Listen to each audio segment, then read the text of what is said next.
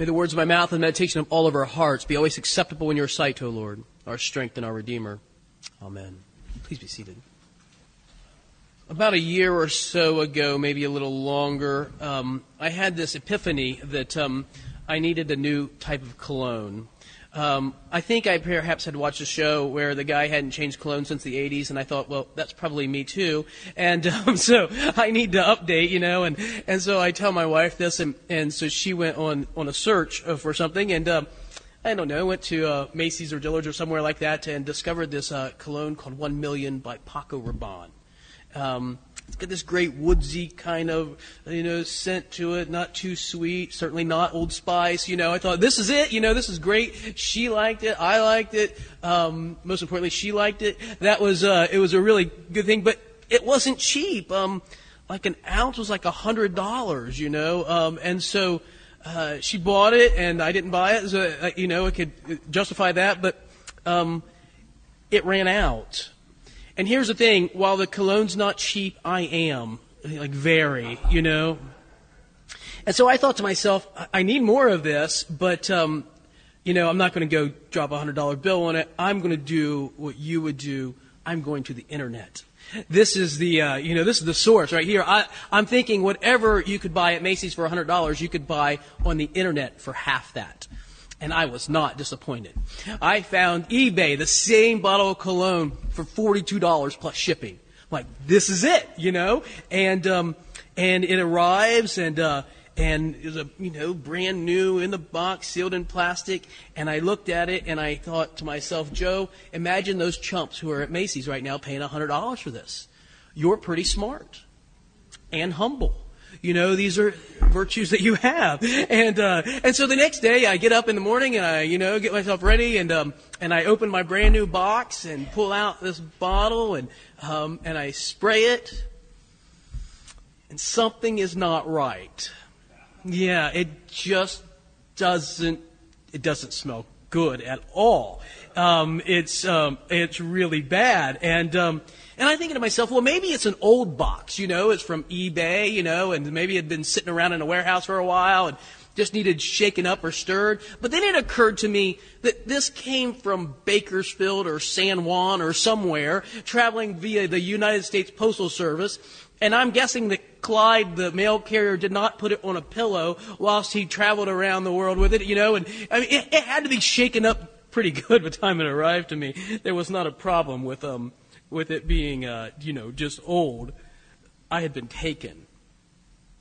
I um I uh, I went to the internet again, not only the source of all bargains, but also the font of all wisdom, and um and I looked up counterfeit colognes. You should do this sometime. It's interesting. The FBI has an entire division dedicated to counterfeit colognes. Who knew, right? Like the FBI, the Federal Bureau of Investigations in Washington DC has an entire division given to chasing down cologne counterfeiters. For good reason. Not only are they ripping people off of their trademark product, but they're making these things with the most horrible ingredients. Antifreeze and other stuff. And so I'm freaking out, right? And I ran and I jumped in the shower and and from now on I go to Macy's and I pay the hundred dollars, you know. It's important not to wear antifreeze on your body. Um, so I got to thinking about how counterfeiting kind of works. And here's the thing about a counterfeiter. You have to do so many things well. You've got to fake a lot of good stuff. You know, if somebody gives you a hundred dollar bill and the picture in the center is Donald Duck, you know, right away, you know this is not authentic. This is not legit, right?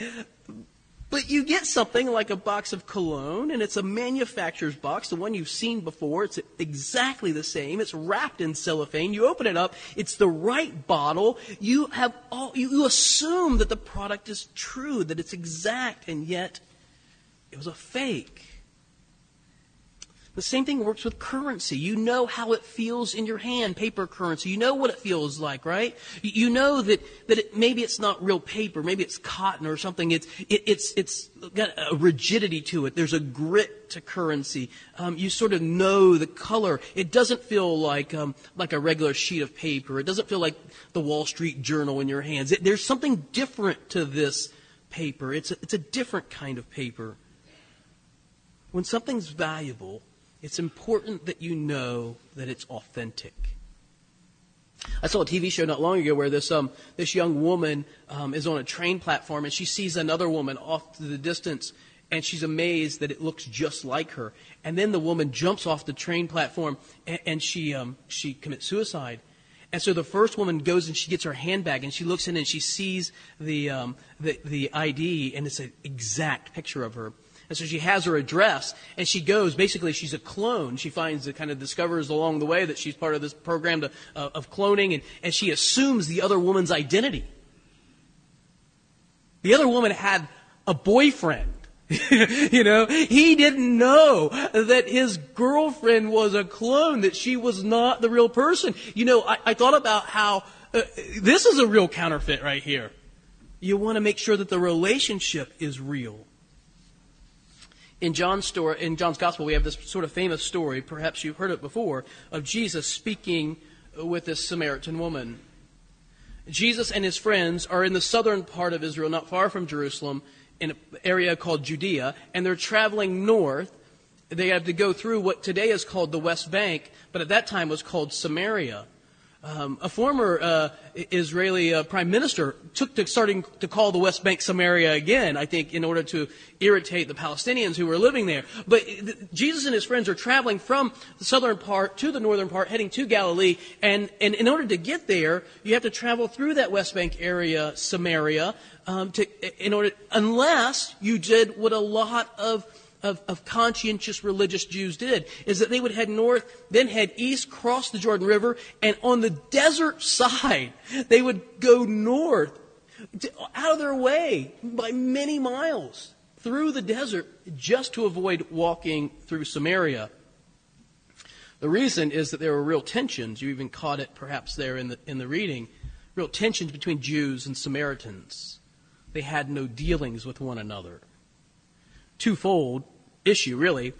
Uh, one was theology, that they, they had this theological difference, but the real, the real rub was racial.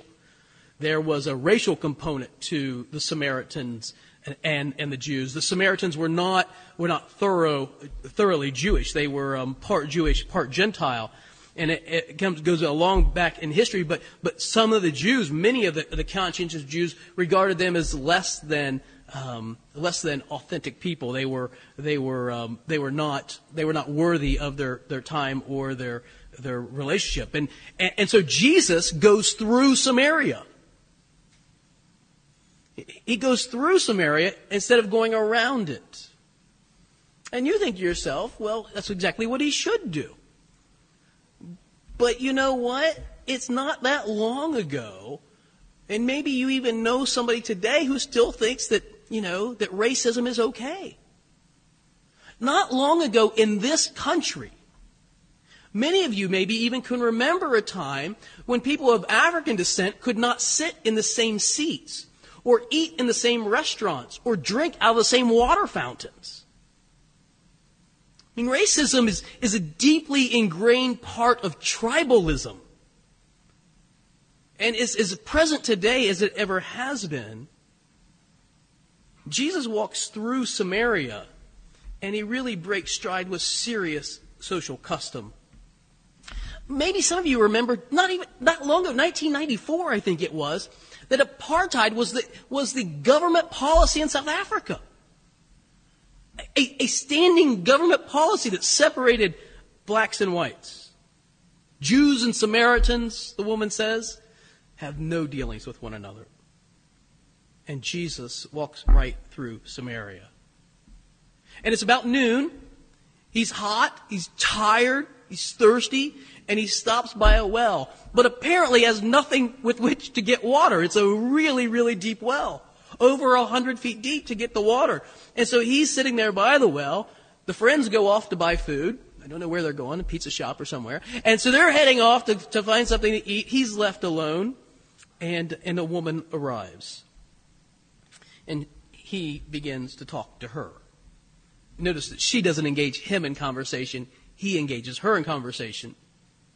I couldn't help but to think how John 4 is such a contrast to John 3. I think the author obviously does this on, on purpose. You remember John 3? There was a man, his name was Nicodemus. He was a Pharisee. He was a, a leader of the Jews. He was, he was a well respected, probably well educated, probably wealthy man. And he comes to Jesus by night in order seeking a private audience. Here we have a woman who has no name. She's unnamed, a woman of Samaria. She is ethnically um, uh, the other, separated. She is religiously defiled. Jews have no dealings with Samaritans because it would defile them. And Jesus engages her. He wants a private audience with her. What a contrast that John sets out for us. But you have to see, not only is this polar opposite, but this is a big deal that Jesus speaks with a woman, a Samaritan woman. A rabbi in the first century would not speak to his own wife in public. I'm not kidding. There, and certainly never to a stranger. I have these uh, these quotes from rabbis in this area that, say, you know, speaking to them brings upon great evil upon yourself. Speaking to a strange woman would bring great evil upon yourself. Ultimately, send you to hell. This is the culture. Racism, sexism, and Jesus cuts right there in the first century. 2,000 years ago. And he speaks to this woman. He engages her in conversation. She is shocked. His friends are shocked. They are scandalized by this. The discussion takes twists and turns, and everybody wants to get into the husband deal. I don't want to, just because I don't think that's really the big point of the story. The point of the story really gets into the point about worship. She wants to say, you know, hey, Samaritans worship Mount Gerizim, a mountain they could see from where they were standing. And you Jews, you Zionists, you want to be in Jerusalem. Where's the right place to worship? What's the right geography? And here's the payoff. Verse 23. Listen to this. Jesus says to her, The hour is coming and now is when the true worshipers will worship the Father in spirit and truth. For the Father seeks such people to worship Him. This is a question about authentic worshipers. What's an authentic worshiper? Someone who worships God in spirit and in truth. God is spirit. Cannot be grasped, cannot be held on to, cannot be cornered, can't even be fit into a box. Squeeze that in there. The God cannot be controlled. God is spirit. And he expects us to worship in spirit. Which means not with stuff. what does the psalmist say over and over again? The sacrifices of God are what? A broken and contrite spirit. A broken heart he will not despise. But God wants authentic relationship. Love, affection, adoration, these are spiritual ways of worship, aren't they? And truth, honesty, candor, openness. The woman runs off and says, Let me tell you about somebody who told me everything I've ever done. It's a recognition that God knows us in and out, through and through. This is what the collect for purity begins. Every, every Anglican Mass begins this way, right? Almighty God, to whom all hearts are open, all desires known, and from whom no secrets are hid. Do what? Cleanse the thoughts of our hearts. Not the instrument that pumps blood through us, right? But our emotions, our desire, our affection. Why? So that we might perfectly love you. True love comes from, from this openness and honesty in this spiritual worship. And so, what it worship is not. If we know what authentic worship is, spirit and truth, what is it not? Well, I know it's hard to believe, but it's not getting every point of doctrine correct. Some of us live in this idea of doctrinal purity, that we know what orthodoxy is. Yeah, I get, I know what heresy looks like too. Okay, I'm not saying that. But I'm saying that sometimes we have to hold our ideas a little loosely. Just because we think something is true doesn't mean it is. It just means that we think it is. And there's a big difference between what is true and what we think is true. A little humility, a little recognition that just because I think it doesn't mean that it's right. I could, I know, perish the thought, be wrong. And authentic worship isn't about geography. It's not about Jerusalem or Gerizim. It's not about Rome or Canterbury. It's about having an authentic relationship with God. Authentic relationship, genuine love. I, I tried to think about ways in which um, we can take good things, religious things, and we can turn them into the wrong thing. And one of those that came to my mind was Holy Communion. Holy Communion is central. It's central to the way that Anglicans worship. It's central to the way that Christians have worshiped for 2,000 years. But at its most basic level, communion is a meal. It's bread and it's wine. It's, it's a meal. It's not unlike the meal that a loving spouse would make for his or her partner. Uh, an act of love. It's not the meal that's important, it's, it's the giving that's important, isn't it? It's not unlike a meal that, suppose you had a friend who calls you up and says, you know, you haven't seen him or her for, for 10 or 20 years, and they say, I'm going to be in town, and, and let's get together and have a meal and you say, yeah, come to my house and, and, and I'll break out great wine and, and I'll make you a, a, a good meal. It's not the meal. You need that. It's a vehicle. The meal is a vehicle to express and to commune with one another. This is what the meal that, that Jesus gives us. A channel through which we can have relationship. And if Holy Communion is turned into some dry, meaningless, robotic act, well, you might as well see your friend you hadn't seen for two decades, go to a restaurant, sit down, and both of you look at your cell phones the whole time. I mean, that's not, that's not a real relationship. That's not a meal that, that, that communicates love. I thought about my experience with, um, with cologne over the past year. Um, and, and how it taught me something I think that is really important, and it's this that the genuine article smells really good, but it costs a lot. It's costly.